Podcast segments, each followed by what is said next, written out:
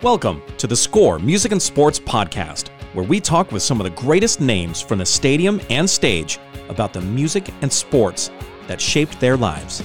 I'm John Adams. In my years of working in the music and sports arenas, I've experienced firsthand the surprising connections between these two industries. Together, through this podcast, we will explore this crossover relationship. All of our podcasts have an accompanying Spotify playlist that showcases the music we discuss with each of our guests. Search for The Score on Spotify. Today's guest was the number one pick in the 1993 NFL Draft and taken by the New England Patriots. He was one of the NFL's best quarterbacks of the 1990s. The four time Pro Bowler retired in April 2007, and at the time of his retirement, he was fifth in NFL history in pass attempts and completions, seventh in passing yards, and 13th in touchdown passes. In 2011, he was inducted into the New England Patriots Hall of Fame. We will speak with quarterback Drew Bledsoe right after this. When we move, we're better. It's when we stand still that we're in trouble. We believe that having equal opportunity to be active and to play is the way we achieve our full potential. You deserve the chance to use sport to unlock everything you want to be and all you want to do. We start today to change tomorrow so that every girl and woman can realize her power. It's her time, it's our time. All girls, all women, all sports. Visit womensportsfoundation.org to learn more, donate, or shop for a good cause. All right, and welcome back to the Score Music and Sports Podcast. I'd like to welcome to the show NFL veteran and former QB for the Patriots, Cowboys, and Bills, Drew Bledsoe. Hey, John, how's it going? Hey, I'm doing well. How are you, Drew? I'm great. Yeah, I hear you are in Montana. I'm. Uh, we're very socially distant from uh, well, pretty much most of the world up here. we there's a. It's. Uh, I think uh, at the lower 48. I think Montana's the least densely pop- populated state, so we got lots of room. As you would probably imagine, there were pretty significant pieces of Montana that just never you would never even know anything happened. You know, and just Mhm. like they're just living living their lives, and they're you know there's a lot of room up here, and uh, almost and, and I don't think they, they had almost nobody sick in the entire state. So there was big chunks of Montana that just never even shut down.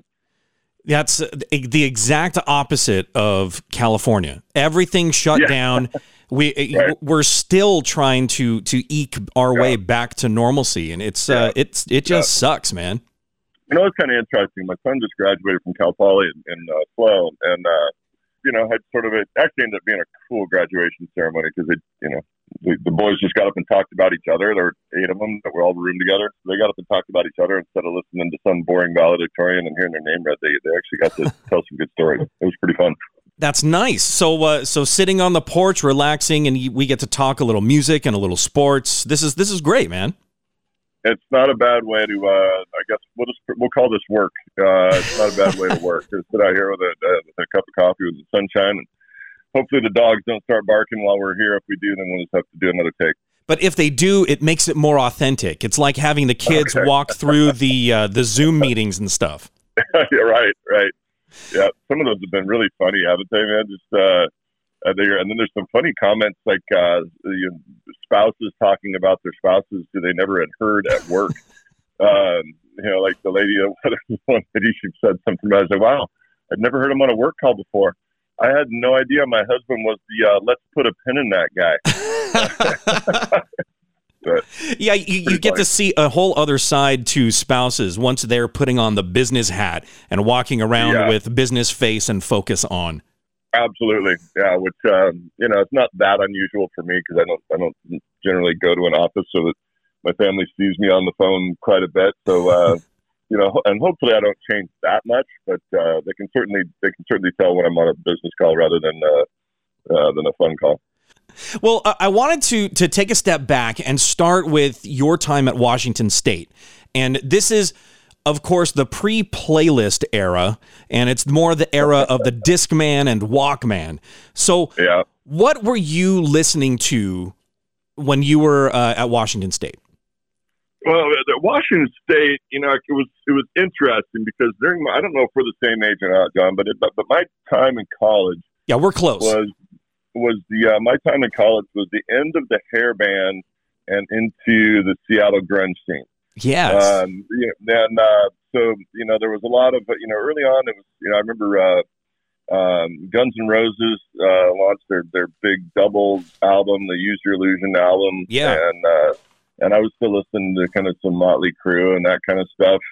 Um, and then uh, you know Nirvana uh, smells like Teen Spirit hit MTV back when MTV used to play uh, music videos, and all of a sudden the hair bands were over, and it was grunge music. It was just it, it was it was such a uh, you know a, a major shift in uh, in that side of the music world that uh, it was just amazing to be a part of it. So I was so those are the you know Nirvana, Pearl Jam, Soundgarden. Um, that was kind of my second year in college, and all that stuff uh, uh, hit. And um, um, geez, I remember uh, Temple of the Dog, where some of them Yeah. got together, and um, so there was some of that kind of stuff. And then uh, and then on the other side of it, I was I was always you know kind of a, a, a rap fan a little bit. Some of it was just because I was played in the locker room a lot, but uh, you know I grew up with uh, some Beastie Boys and Run DMC, and uh, and then uh, when I got to college, I was able to uh, you know ask some of my teammates, all right, you know, tell me some good rap music. So then, then it turned into Tribe Called Quest. Um, actually, listened to quite a bit of Public Enemy, if you can believe that, which was uh, Nice. I just you know I, was, I always appreciated artists that had something to say, and uh, Public Enemy certainly had something to say. Oh, without a doubt. It, it is interesting because to come out of of hair bands and the makeup and the big hair and the spandex to the grunge and the flannel and and just raw musicianship is is one thing but then to to also go to to some of the I, I want to say gangster rap, but really rap with a message, like Public Enemy. NWA was was was huge then too. That's what I was listening to. Yeah. yeah. So Yeah, Easy E, absolutely.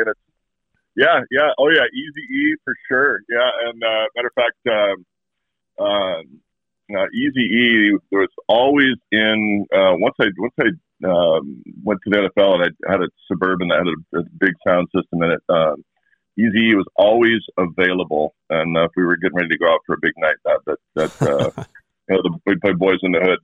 Um, it is pretty interesting, you know, because this this you know this time that we're living in right now, we're we're uh, you know uh, civil rights and and uh, uh, is the topic of the day.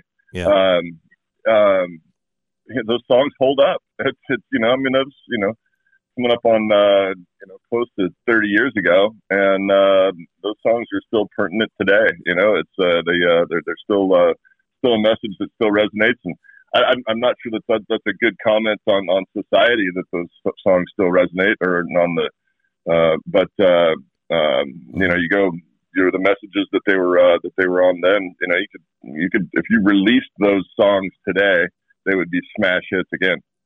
I totally agree. And Chuck D is is still producing the same that same kind of rage filled music but still with with with a poignant uh, side to it with uh, his band the Prophets of Rage. Yeah, yeah. I mean, it, it's uh, yeah, it's, it's pretty, it's, it's pretty amazing, and and, you know, and on the music front, one thing that that that, that is always that, I, that I've always appreciated, um, our artists. Okay, have a message. You know, that's that's that's fantastic. But also with that, please make good music. Yes. You know, it's, one, it's, it's one thing. It's one thing to have a great message, but also give me a hook. Make it something I also want to listen to. Um, and uh, you know, so um, you know, and then there are other songs that are just, they, they're just appealing songs that don't really have Mhm. any message. But uh, but when when uh, I, I I do appreciate it when artists who have a message also make good music around their message because that makes it a lot more uh, enjoyable. Agreed. When you were um, when you were in the locker room, you mentioned that that some of the guys had an influence on your music taste and were and let you or helped you to expand your music horizons. Um, did you help any of your friends also get uh, get into the Seattle sound and into grunge and into the music that you were listening to?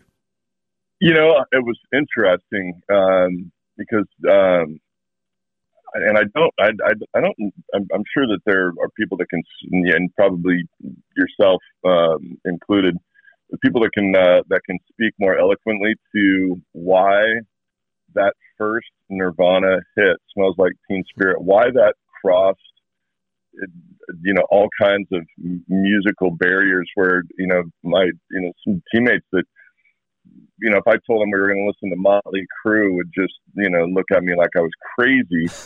but for whatever reason, those songs, maybe it's just because they, they, they hit so hard. I, those songs would, um, you know, would, would cross over. Mm-hmm. Um, um, and, uh, but the other thing that was kind of funny when I, when I, uh, I, I did, when I was growing up, we had two kinds of music in the house. We had country and Western um, and uh, it's a, I, I was sort of force fed that when I was young, but but uh, um, and then thought I, I thought I hated it because that's all we could ever listen to. And then it turns out when I went to college, I started to miss it. Uh, but I did turn a couple of uh, handful of teammates on. They thought they thought country music was, you know, stupid, and uh, you know, and some songs obviously are, but, but there's a whole bunch of good stuff. And I did turn some guys on to country music as well. That's awesome. I, I, I love country country music because it has a story to it, and and for some people hate it for that. But also, country music in the 90s changed from that that twangy country um, music to the, the Garth Brooks era. And that country music is as close to rock and that crossover sound that you can get. And even today, you have stars like uh, Taylor Swift, who are straight up pop crossover artists and aren't even I what I would consider country anymore. Right. Yeah. It's uh, it, it is sort of interesting. I, I, I, I do find it kind of cringeworthy if I turn on a country radio station a lot of the times. It's like, wait, that's not actually really country music. You know that, right? Um, but um, I grew up. Uh, I grew up on the, the, the you know Merle Haggard, um, Waylon Jennings, uh, Willie Nelson, um, the roots of country music. Oh yeah, yeah. We grew up on that stuff. Merle Haggard was like a family member. He, was in our house all the time. Um, yeah, so uh, you know, kind of the yeah, that stuff, and then and then obviously you know Garth Brooks um, became a, a big deal, but um, mm-hmm. you know still still love still love George Strait, still love you know all the I kind of I still kind of sure. prefer the old guys. Um, but there is a, there was a new guy that, that, I just found the other day that, that the first guy that I, I think I think I've ever heard that really truly sounds like Merle Haggard. Um, uh, Zephaniah OHora, I, I think is, is how you say his name. I may be pronouncing it wrong, uh, but it was pretty interesting. A buddy turned me on to it. I was like, wow, that sounds like a young Merle Haggard. And uh, uh, so finding some new some new old country. I've noticed that when I am listening to, to to music and I'm away from the stuff that either I'm working on or the stuff that I that I grew up with, I tend to lean toward music that that is way before my era, like um, like the 40s and 50s, roots of country music, roots of rock and roll, and that older music has it still is is poignant. It still has a place today, and it's something that that I don't think a whole lot of people end up gravitating toward.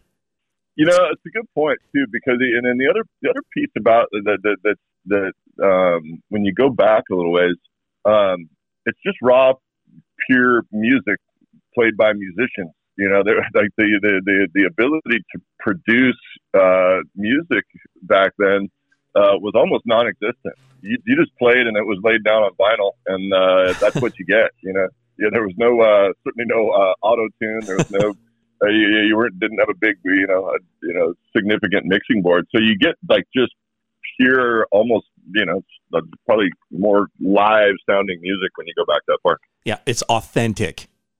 It sounds like it should that's sound. the right word. Yeah. Yeah. That's the right word. And again, today I'm speaking with New England Patriots Hall of Famer Drew Bledsoe. Now, I have, I, I do need to get a, into a little bit of football talk. So I hope you don't mind because. No, not at all. Yeah. See, I, I graduated high school in 93. So when that was the year you were drafted. So it's, uh, it, it's a big time for me as a football fan as well. And I know you were drafted with the number one pick. And if we could take a peek behind the curtain, did you know for absolute certainty that you were going to be the number one pick? No, so I, you know, I, I we thought I was going to be the number one pick, but Parcells would never say that. You know, he he would uh, he was always playing his cards tight, whether he was going to take me, whether he was going to take Rick Mirer. Mm-hmm. um, with that first pick. So we went back to New York City. It's actually pretty funny. Uh, it was the first time our family was ever on an airplane together. um, flew back to New York City, um, walking around, you know, in the middle of the night in New York City, not knowing that we were maybe about to be mugged because it wasn't a particularly safe city back then. Uh, and uh, uh, I tell people it was like the Waltons go to New York. Uh, but, uh, but, uh, but then when they when they uh, when I walked up when they were sitting backstage and and uh, they you know came out and Tagliabue came out and said you know the first pick of the '93 draft, the New England Patriots select Drew Bledsoe from Washington State. So I jumped up and I went to go. Um, um, you know, I was going to go out on stage. Well, I look at my dad and he's trying to get the video camera off his hand and my mom is sort of confused and can't figure out what's going on and uh, so i turned around i ended up hugging my agent because neither of my parents were available to give me a hug um, and then uh, walked out on the uh, just walked out on the stage and and uh, yeah then i was a patriot oh that's great and before you came to the patriots they were they were they were let's face it they were a dismal franchise they went to the super bowl in, in 85 but other than that, they had like five playoff appearances since 1960. And most people say that the Patriots dynasty started with like the Super Bowl win in 2001, but the team really needed to instill a winning mentality first. And that change started after you came to the team. Do you ever get the credit that you deserve for that culture shift? The real fans back in New England that were around during that era, they have a lot of respect for those teams of the early 90s. Yeah. Um, you know, because it really was, um, you know, whether you're talking, you know, in a business or a team or, or you know, the wider, um, you know, the wider world, changing culture is really hard. And, mm-hmm. and uh, it had been a, uh, a team, well, they had the number one pick, not by accident. Right? they were pretty crappy. Uh, um, but those teams that I was a part of, they were really, they were really cool teams to be around because we were really young I mean, really young. We were, you know, there were only a couple of guys on the team that were over 30. Hmm. Um, and uh, so we all kind of hung together. We also, the other thing that was funny, when we got to the Patriots, we had the worst facilities in the league uh, by a mile. Um, people laugh, but I, it, it's true. When we when we would practice, um, we would get dressed at the stadium in all of our gear, and then we would get our own cars and drive five miles to the Wrentham State School, which was an abandoned mental hospital, and that's where we had practice fields. Wow! And so we, had, you know, it was just it was, and so we sort of had this, you know, us against the world mentality uh, when we were there, and it it uh, it made it just really cool to be a part of, and ultimately ended up having some success, and, and uh, Patriots went on to be obviously the best sports franchise it's certainly in America. Mm-hmm. Um, but uh, but you know, we all we all take a lot of pride in the fact that we kind of got it rolling. Yeah. And there is one game that I wanted to to ask you about, and this is, I believe it was your rookie season. You were playing the Vikings and down twenty to three at halftime, and you led a comeback in the second half to win twenty six to twenty.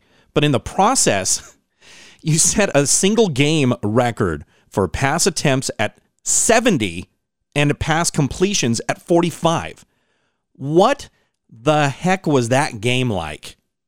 Yeah, you know what? It was super fun. That's what it was. um, I mean, well, it didn't start out very fun because we were down. We were down bad early, and and uh, we've been struggling. But then, uh, yeah, kind of right at the end of the uh, right at the end of the first half, uh, just went into our two minute offense, drove down and got a field goal out of it, um, and then uh, uh, my backup quarterback Scott Zolak, uh, he likes to take credit for you know saying he was the one that suggested it, but he claims that he went to uh, Parcells and just said, "Hey, why don't you just why don't you just turn him loose, let him go?"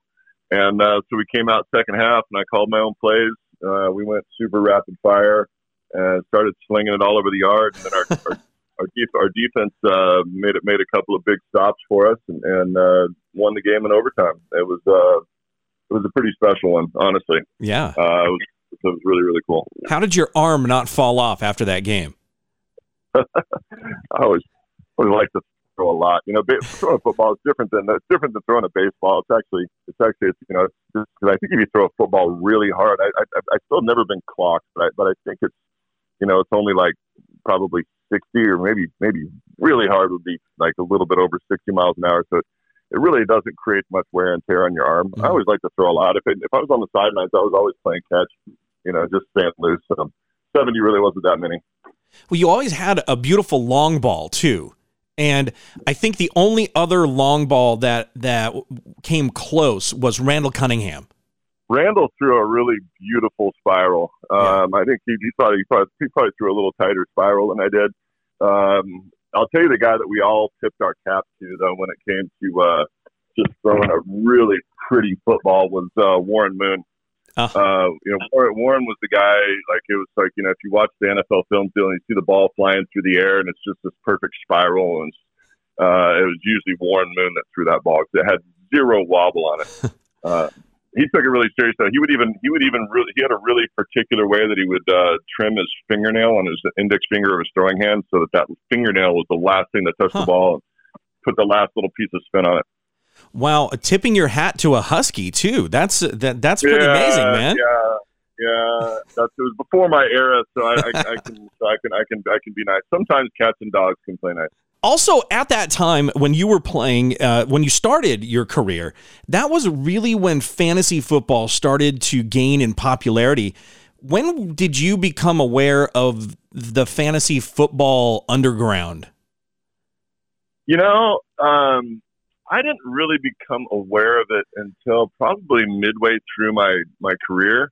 Um, you know early on i you know I thought it was kind of silly. You know, it's like oh, it's like uh, you know, Dungeons and Dragons for uh, you know for, for jocks fans. Yeah, uh, yeah, yeah. Um, but then after a little while, it, it really you know really started to catch on, and then it got funny as you, you probably would imagine, where you bump into somebody and they'd either be happy with you or pissed at you based on how many uh, points you scored for them the, the, the last week, which always seemed pretty ridiculous as a player. Like, really, that's that's what you think I should be concerned about is uh, you know, you didn't get enough points. How about the fact that we won the game? yeah. Know? But uh, uh, but now, yeah, no. And the, the other thing that's sort of funny about fantasy football is it turns out there's no correlation between playing NFL football and being good at fantasy football. I'm awful. I'm absolutely awful at fantasy football. Oh, so you do play then?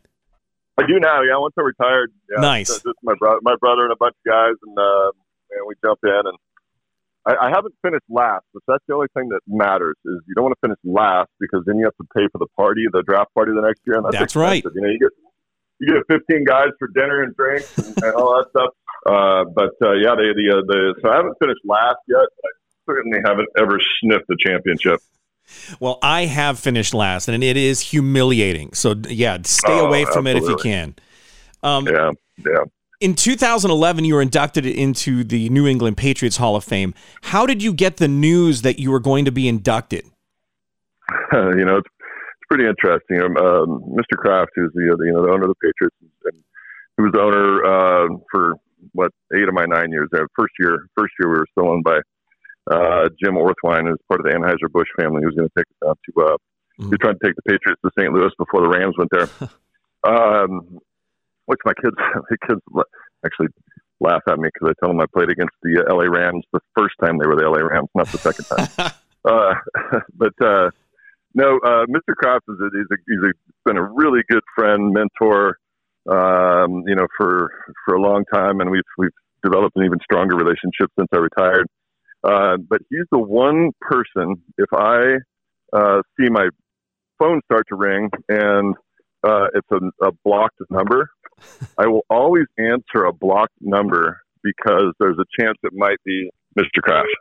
And sure enough, I was, I was actually I was in my driveway in uh, in Bend, Oregon, and uh, my phone rang, and it was a blocked number, and I was like, "Well, I guess I better check it." And sure enough, he's like, "Hey," you know, he calls me Drew Meister. He's, "Hey, Drew Meister, it's RKK."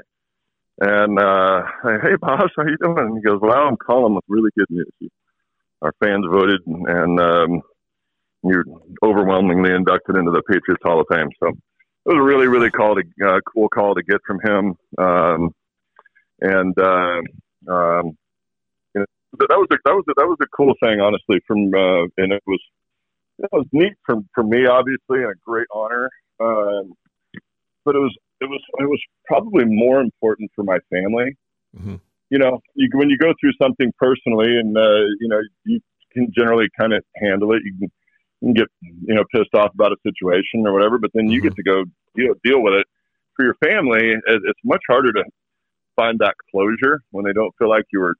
They feel like you know they felt like I should have deserved they deserved a chance to get back on the field when I was there and all that. Sure. They, there was there really wasn't much closure for them on my time in New England, and to to go back there and then to uh, you know they did the the ceremony at halftime of the game, and uh, it was just a really touching ovation that the uh, fans there in New England uh, gave me, and it was it was also cool for my kids. I retired uh, after the 06 season, so Stu would have been nine, John would have been like seven and a half, Henry was six, um, and Healy was was you know like two or three. So they sort of knew that it was different that I played football, but but not really. You know, just sort of like when Dad leaves and I watch him on TV, or we go to the stadium and play video games in the in the in the suite. uh, so to go back there when they were go back there when they were older, um, and uh, you know, be around that was uh, it was really cool for them too. Well, it's validation for for a, a, a great career. How awesome is that? That's everything that you could Yeah. ever want right there. Yeah, and it's uh, it's cool to go back there now. It, it's sort of a sort of a different kind of of uh, fame. You know, when I was playing, you know, it was uh, you know autographs and you know people come running up and all that stuff. Now when I go back to New England, it's sort of like I'm an old buddy that came back home. So I'll be walking down the street and you know it'll be like a couple of you know firemen or a couple of cops or you know whatever they're on the other side of the street and. and uh, those kind of look over and wave and be like, "Hey, what's up, dude? Good to see you." I'm like, "Hey, good to see you too, man." It's like an old friend that came home, and it's uh, it makes it really fun to go back there. After you retired, you moved back to Walla Walla and you started your Doubleback winery. And was that always the plan to start a winery in retirement? No, not always the plan. It- That became the plan uh, kind of late in my career. Actually, I think the first time I really started talking about it was, uh, um, I think it was actually my uh, last year in New England where we started kind of playing around with that idea. Um, yeah, but my wife and I really like wine and, and uh, started to learn more about it. And the more we learned about wine, the more interesting it became. And then the uh, the the pivotal po- point for me was, um, you know, I'd have buddies over uh, to to the house when we were in New England, and I would tell everybody, I'd, we'd come over, hey, bring a bottle of red wine. They'd bring a bottle of red wine. We would go, I would go grab something from Walla Walla, and we would put them all in paper bags and do blind tastings with these red wines and figure out which ones you know we like the best. And the Walla Walla wines would win every single time. And so I'm like, wait a second, you know, my hometown is growing some of the best wine grapes in the world you know, maybe I can go back there and, and start a business, not just a wine business, but a business in my hometown and make wines that are actually relevant on a world stage uh, in my little, you know, 30,000 person, you know, hometown. Um, so all of those things kind of came together. It was very serendipitous for me. And, and uh, uh, putting all of that together um, has really allowed us to have some success. These little micro winery regions of uh, of, of the U.S. and of the world, um, Walla Walla being one of them. Um, in California, we have Paso Robles, which is has all these little micro wineries as well. It's not all Napa. And when people think of of wines in California or in the U.S., they think Napa, and Napa tends to be a bit more, for lack of a better term, pretentious than the, than other wines. They that they're a little bit more snooty. Where you can go into a, a, a tasting room in Walla Walla, Paso Robles, uh, down in Temecula, and be introduced to different wines and try different wines and and ask questions and not have have your have somebody's nose turned up at you for asking a stupid question about a wine. You get to learn about the process in these places. I totally agree with you. And, uh, you know, I think Paso and Walla Walla have a lot of similarities. And, and one of the things that, that, that plays right into what you're saying uh, is, is that in Walla Walla, and I think in Paso, almost all of the wineries are first generation. They're Yes. all still owned and run by the people that started them.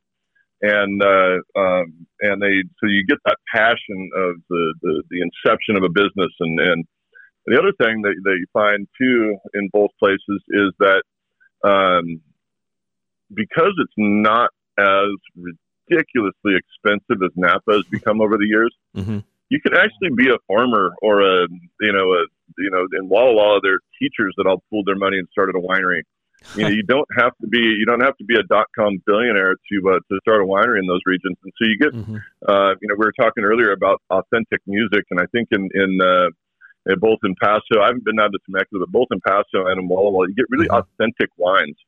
Um, you know, where that are rooted in the soil and they're rooted in the place that they're from. Um, and that's one thing that we've we've really strived for you know, throughout the course of our business is to be authentic in what we do and how we represent uh, the different vineyards and, the, and represent our area. And, and uh, um, it, it, took a little while, you know.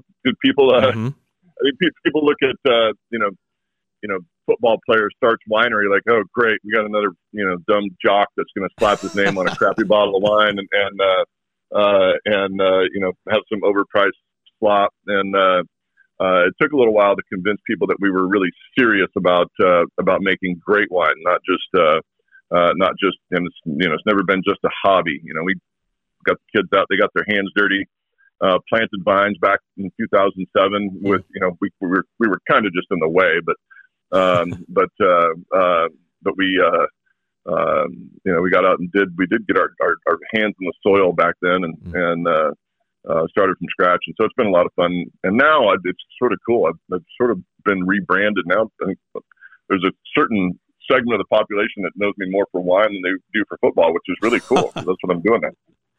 Well, Mario Andretti also has a winery, and he was on with me a couple of weeks ago. And I asked him this question, and I have to ask you too. In your opinion, what's the difference between a good wine and a bad wine? I mean, I won't go to bad wine because you know bad wine. If, if it's if, if a wine is bad, you know it's just there's there's no yeah, there's no reason to even drink it. Um, you know, if I have a, a bad bottle of wine, I, I, I just I just dump it down the drain. When I find a bad bottle of wine, though, I intentionally pour a glass for my wife because she's got a great palate, um, but she also has been really spoiled because since we started drinking wine, we've we've been serious about it. We drink really good wine, so every once in a while, hey, you have to try this. Like, what is it? Like, just try it. She, That's awful. Like, yeah, it is. So you just have to, you have to have some, you have to have some perspective on what you know bad wine tastes like because we never drink bad wine. Um, but to me, what separates you know good wine from from great wine, the number one thing that I would say is balance. Um, you know, when a, in, in the great wines of the world, um, you have everything working in harmony. Which again, it's you know, there's a lot of this that translates to music, right? Mm-hmm.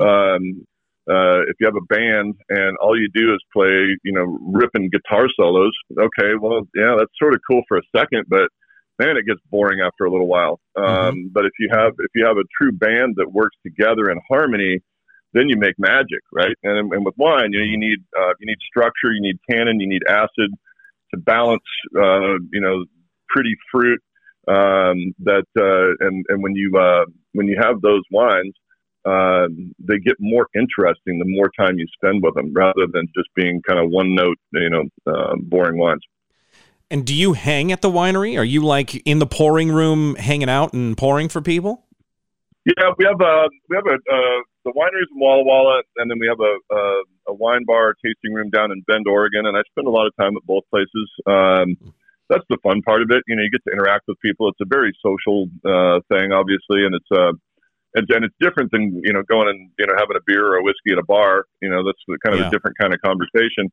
You sit down and have uh, have a glass of wine with somebody. You know, you kind of get to know what they're about. And, uh, so that part's really interesting. And then on the winemaking side, um, I know just enough to be dangerous. Like if you gave me some great grapes, I could make you a perfectly average bottle of wine. Uh, but we've got a great team. They do all the, the hard labor and then make all the the the, uh, the thousands of decisions that goes that go into uh, to what we produce. But my wife and I get to do the other fun part, which is we get to do the blending trials.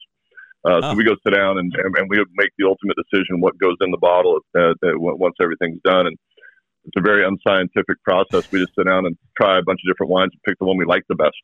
Um, and as you would probably imagine, my wife gets the final vote. well, th- then you're doing it right. That's that, that's mm. all that means. And what music are you listening to when you're relaxing at the winery or relaxing with a glass of wine? You know, one thing that's that's been really um, cool about the, this uh, you know digital music revolution that we that we go through is that uh, you know I, I use Spotify a lot and you know, all of a sudden I've been able to put together these playlists of a bunch of bands that I've never heard of, and it's been a really cool way to discover you know some uh, some new music. So I've got some playlists that are pretty randomized, if you will. That's great. Uh, but in terms of, in, in terms of artists that I gravitate to, man, um, well, I'm sitting here in Montana, and, and uh, up here it's a lot of like Ryan Adams, and uh, we uh, actually last night went back and revisited. Uh, I think it's I think it's still his most recent album by Beck. That that Beck album, I was sitting here listening to it last night. It's one of the albums, one of a, a, a, a small handful of albums, in the really I think in the past decade that you put it on and listen to it from beginning to end. Like you don't cherry pick songs from that album. You uh, you listen to it beginning to end. Okay. Um, and so that, that was last night. Um, let's see, what else have we been listening to um, that's, uh, that's that's kind of newer and more relevant? but all of music is relevant. You know, No, It- it's all it's all yeah, it's, yeah, true, true, true. Yeah, I, I had a friend of, of mine say, "Oh, this you listen to the Beatles. That's that's before your era." I said, "It's the Beatles. It's right for every era. What are you talking about?" That's so true. You know that that uh, that movie that came out recently tied to the Beatles, where uh, I don't know if you saw that, but it was but it was uh, yesterday. the premise of the movie was that yeah, yesterday, yeah, and that that movie. I mean, you know, the movie itself was yeah, it's good, whatever. But what that did though is it just revealed how deep that library is from the Beatles. Oh my lord! yeah, I mean, it, it is, it, and it's and it's not the it's not you know they, they released the, the LP of the just the, their their number one hits, and those are those are very good songs, obviously. But then you go a layer deeper uh, into the Beatles. Man, they made so much great music, and and in really a short amount of time. That was one thing that was was really striking when I started to dive back into the Beatles. It was it was a short run yeah. uh, where they made you know music that changed the world.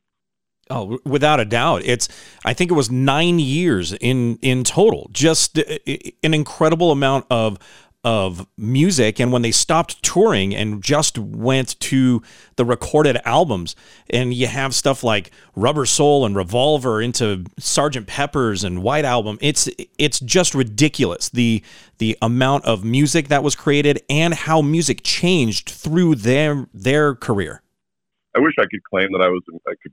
I, I, I may be super gifted as a musician. I just don't know. I've, I've like strummed a guitar a couple times. I, I just I can't play anything, but I love music.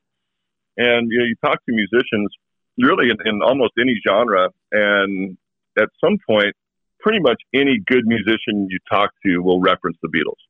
Yes. Uh, it's it's really it's really amazing. Uh, yeah, because I think to you know to a layperson like myself, you listen to like just their their number one hits, and it seems like you know pretty simple music. But then you you talk talk to musicians, and you start to listen to it a little bit more. Man, they really did some innovative things, and and um, um, and really truly changed music. I know that, but before you go, I have to mention your other project, and that's your podcast, Bledsoe's Basement Tapes. Now, I listened to all of your episodes, and this podcast feels to me like hanging out with friends, having a beverage, and just just chilling in the basement. I'm fairly certain that that's what you were going for, right?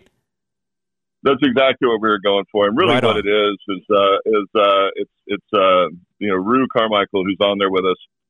We've he's been the, one of the funniest people I've ever met in my life for a long time, and he just you know he just has never really been out there, and so we're trying to push him out to the front. My brother always points out when we when we do these podcasts, like, hey, if you got Michael Jordan on your on your team, you, you give him the ball and get out of the way. With Rue, we just kind of try to set him up and let him let him be funny. But that's exactly what it is. Us sitting around telling stories and uh, and having fun but unfortunately, we haven't recorded one for quite a while. We you know, the uh, the, the quarantine uh, you know limited a lot of what we were able to do. We got to get back on. We may we may start doing something like like we're doing now, or or even jump on like Zoom and do something like that soon. I hope so, man. It's a, it's really fun project, and I hope that uh, that it continues. Oh, I appreciate it, man. It's been fun. Well, Drew, it was great to talk to you, man. I hope to have you on again, uh, maybe into the football season. We can talk some uh, uh, some some current football and see where you're at with your fantasy football team. All right, I'll.